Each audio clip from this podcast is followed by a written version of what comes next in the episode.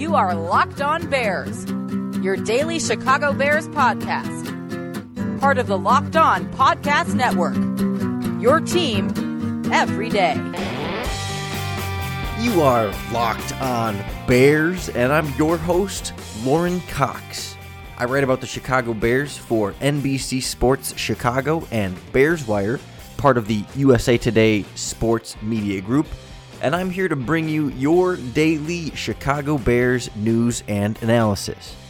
Today, we are opening up the Locked On Bears mailbag to answer your listener questions right here on the show. We'll talk about Roquan Smith's rookie season.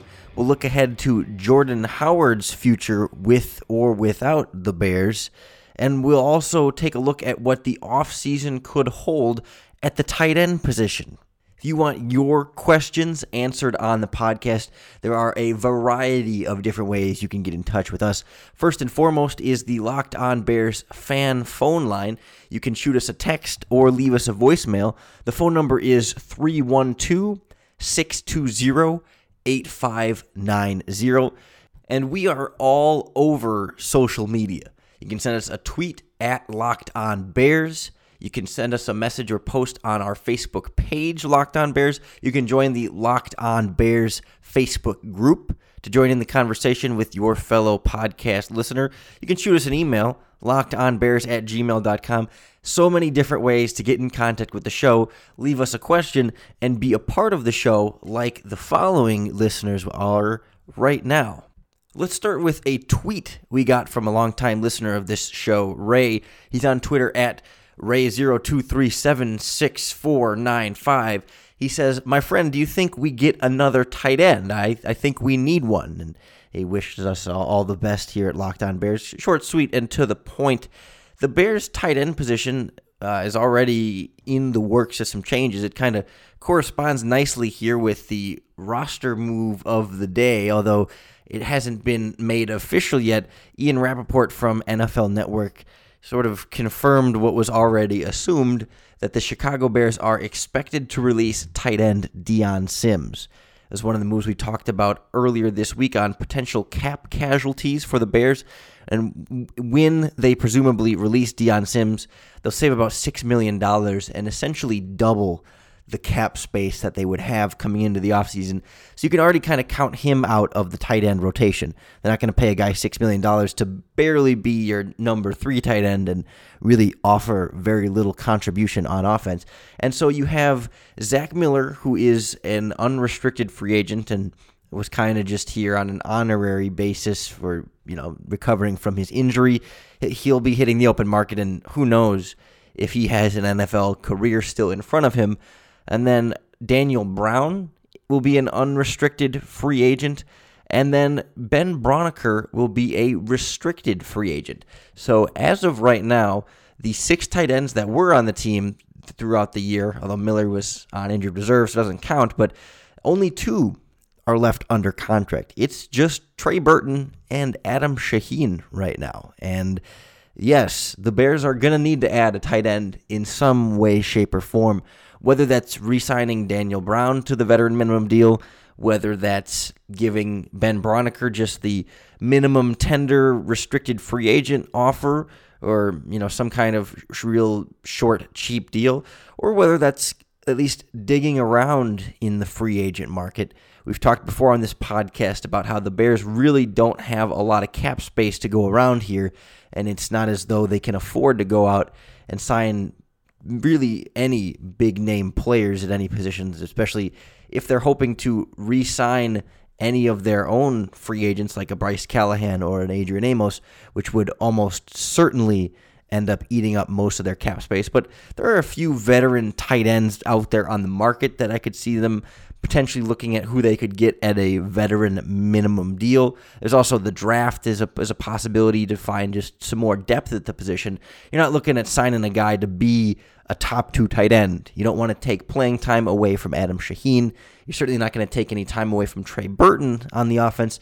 So your number three and or four tight end, which I think the Bears would try and get up to four again. They like to have that depth at the position.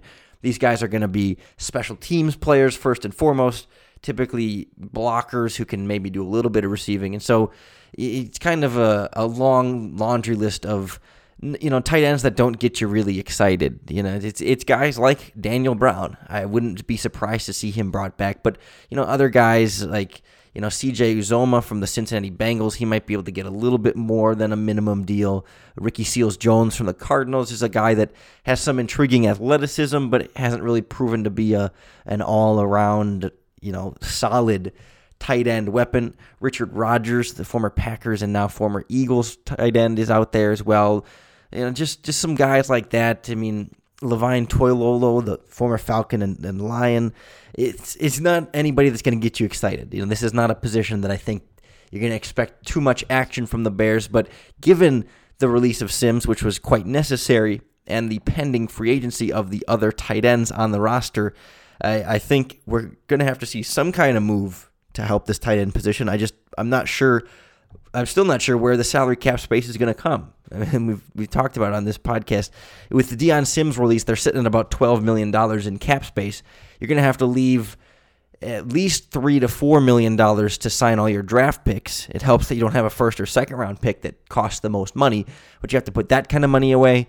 You usually keep another two to three million dollars just for emergency funding during the season. If you need to sign a veteran free agent off the street, you don't want salary cap to be an issue there. So if that takes away, you know, six million of your dollars, that's that's only going to leave six million dollars left to sign any and all free agents. That probably won't be able to pay for Adrian Amos or Bryce Callahan with just six million dollars. So then you kind of have to move to bargain bin shopping at other positions and filling out your depth that way. Whether it's just you know you re-sign Daniel Brown to a minimum deal and you re-sign uh, Josh Bellamy to a minimum deal and Benny Cunningham to a minimum deal. You know, Patrick Scales, a long snapper. Just kind of get all your little veterans back to fill in all those little holes on your roster.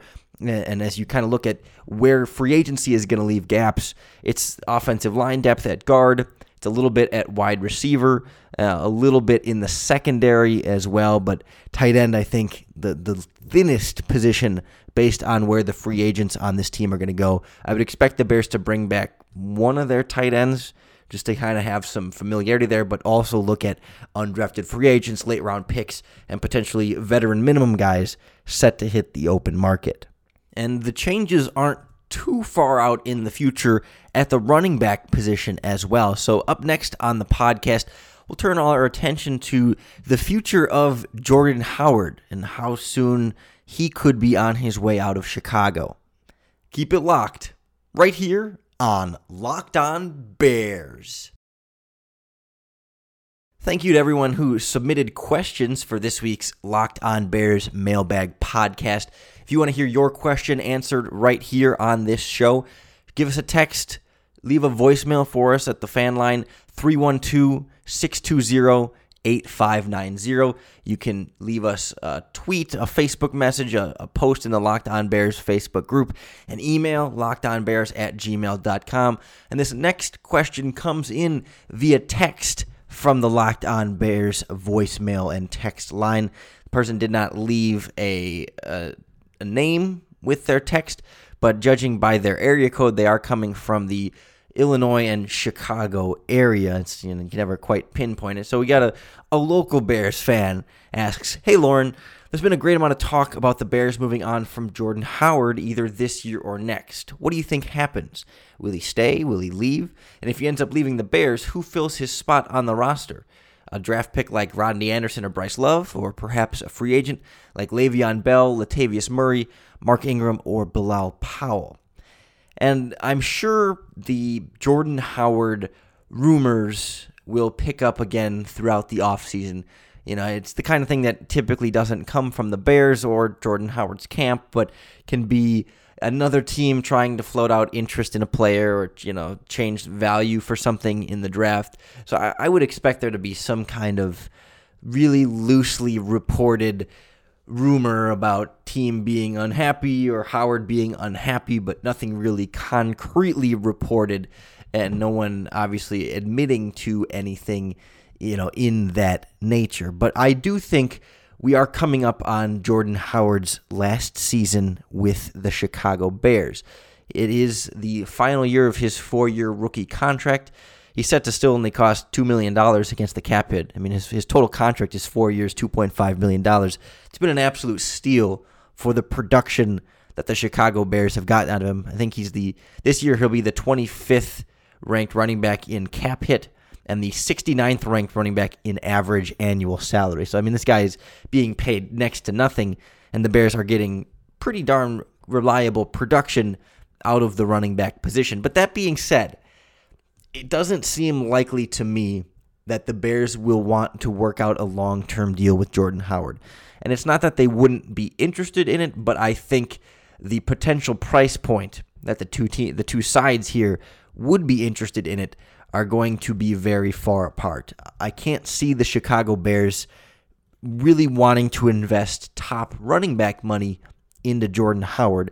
And it's not as though he's going to get, you know, the, the, be the highest paid running back in the NFL or anything like that. But given the lack of overall value at the running back position and his lack of, I guess, what I would call a lack of ideal fit in the Matt Nagy offense, I think that idea is a little bit overblown.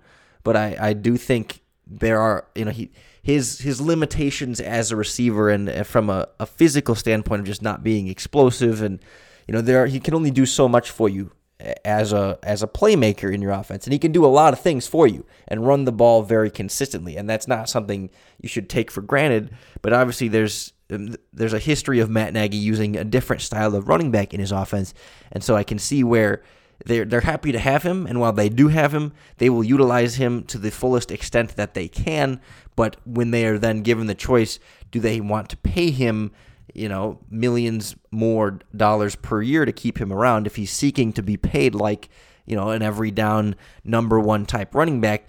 You know, you're starting to look at contracts up over, you know, $5 million a year, you know, potentially getting higher and higher than that as the salary cap goes up and as other running back contracts start to come out. So it's not that he's going to break the bank for any team, but Ryan Pace doesn't seem like the kind of GM who's going to invest all this money in bringing Jordan Howard back, especially with the number of carries he's gotten, the amount of tread on his tires, and just kind of the general lack of ideal fit in this offense. It just doesn't seem like him coming back is both realistic or honestly, I'm not sure it's the smart move to do. I, think I, I come from the opinion that running backs are a bit more replaceable than any other position. It doesn't mean they're not valuable, but it is easier to find competent running backs to operate your system.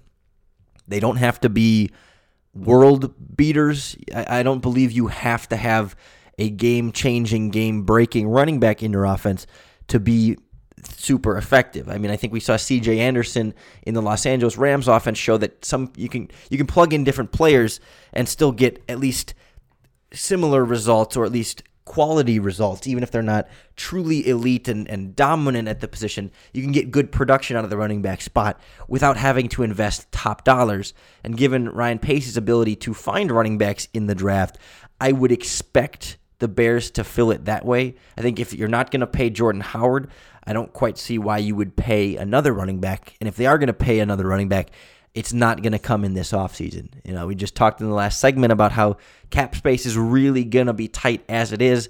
I don't think there's money for Le'Veon Bell. I don't think there's money for Latavius Murray. I, I don't necessarily feel that a guy like Murray or Bilal Powell, maybe even Mark Ingram, I, I don't think they make your offense that much better, especially given how many millions of dollars you have to pay for them compared to what you're paying Jordan Howard now. If you got rid of Howard now and then sign Murray, he's not making your offense $5 million better. That $5 million would be much better off going towards re-signing a defensive player or you know adding a, a more impact player somewhere else on the team. So it seems to me a lot of the signs are pointing to no more Jordan Howard after 2019, just a kind of a mutually parting of ways in free agency. You get a, comp- a compensatory pick coming back after that, depending on what you do in free agency that year as well. But I would expect a running back in at least one of the next two drafts, if not both of the next two drafts, as Matt Nagy kind of goes to more of a committee type thing with Tarik Cohen and some other athletic guys back there. And I think the Bears can find running backs that maybe maybe don't have the same toughness and consistency in, style of run that we saw from Jordan Howard, but can maybe be a little bit more effective in the passing game and do some different things for the Bears offense than Howard could, and, and ultimately help them attack defenses in a little bit of a different way and do a little bit more of what Matt Nagy might want more ideally, rather than trying to adjust his scheme slightly to what is best for Jordan Howard. So I think the draft is going to be the future of the Bears running back position. And the draft was certainly the future of the Bears linebacker position last year. So still to come on the podcast, we will turn our attention back to Roquan Smith's rookie season with a question about Pro Football Focus's grade for the Bears rookie linebacker. That's next on Locked On Bears. We've talked before about pro football focus grades on this podcast. We spent a whole podcast going into Mitchell Trubisky's rather low PFF grade from 2018.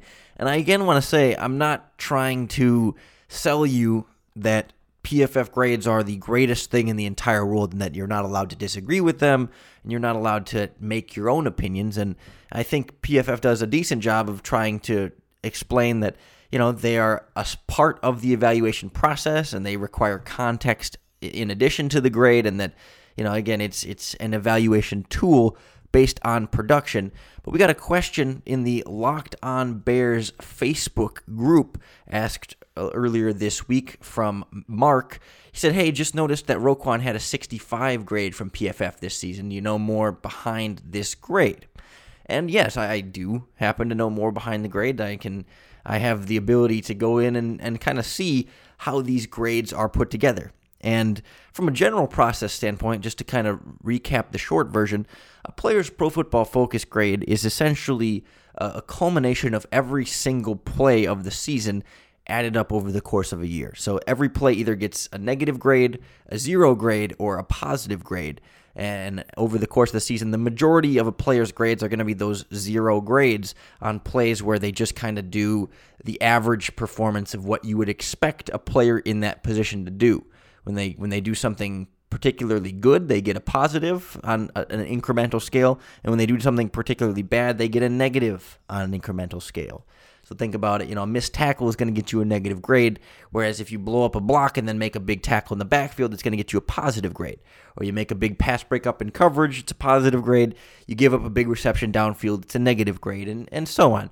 And so those are kind of added up over the course of the season, and then that raw number is converted into this 0 to 100 scale to properly kind of place players based on how many snaps they played, what types of situations they were in, and they can kind of weight for certain things as far as, you know, how much were they in coverage, how much were they in run defense, how much do those things matter in the modern NFL, and things like that. And it's left Roquan Smith with a 67.4 grade when you include the playoffs. But when you don't include the playoffs, I believe that leaves him down at 65.0 exactly, which does rank 44th among linebackers this season. And, and again, I, I, I can explain to you the, the basis behind that grade. I'm not saying I, I would put Roquan Smith as the 44th best linebacker in the NFL either.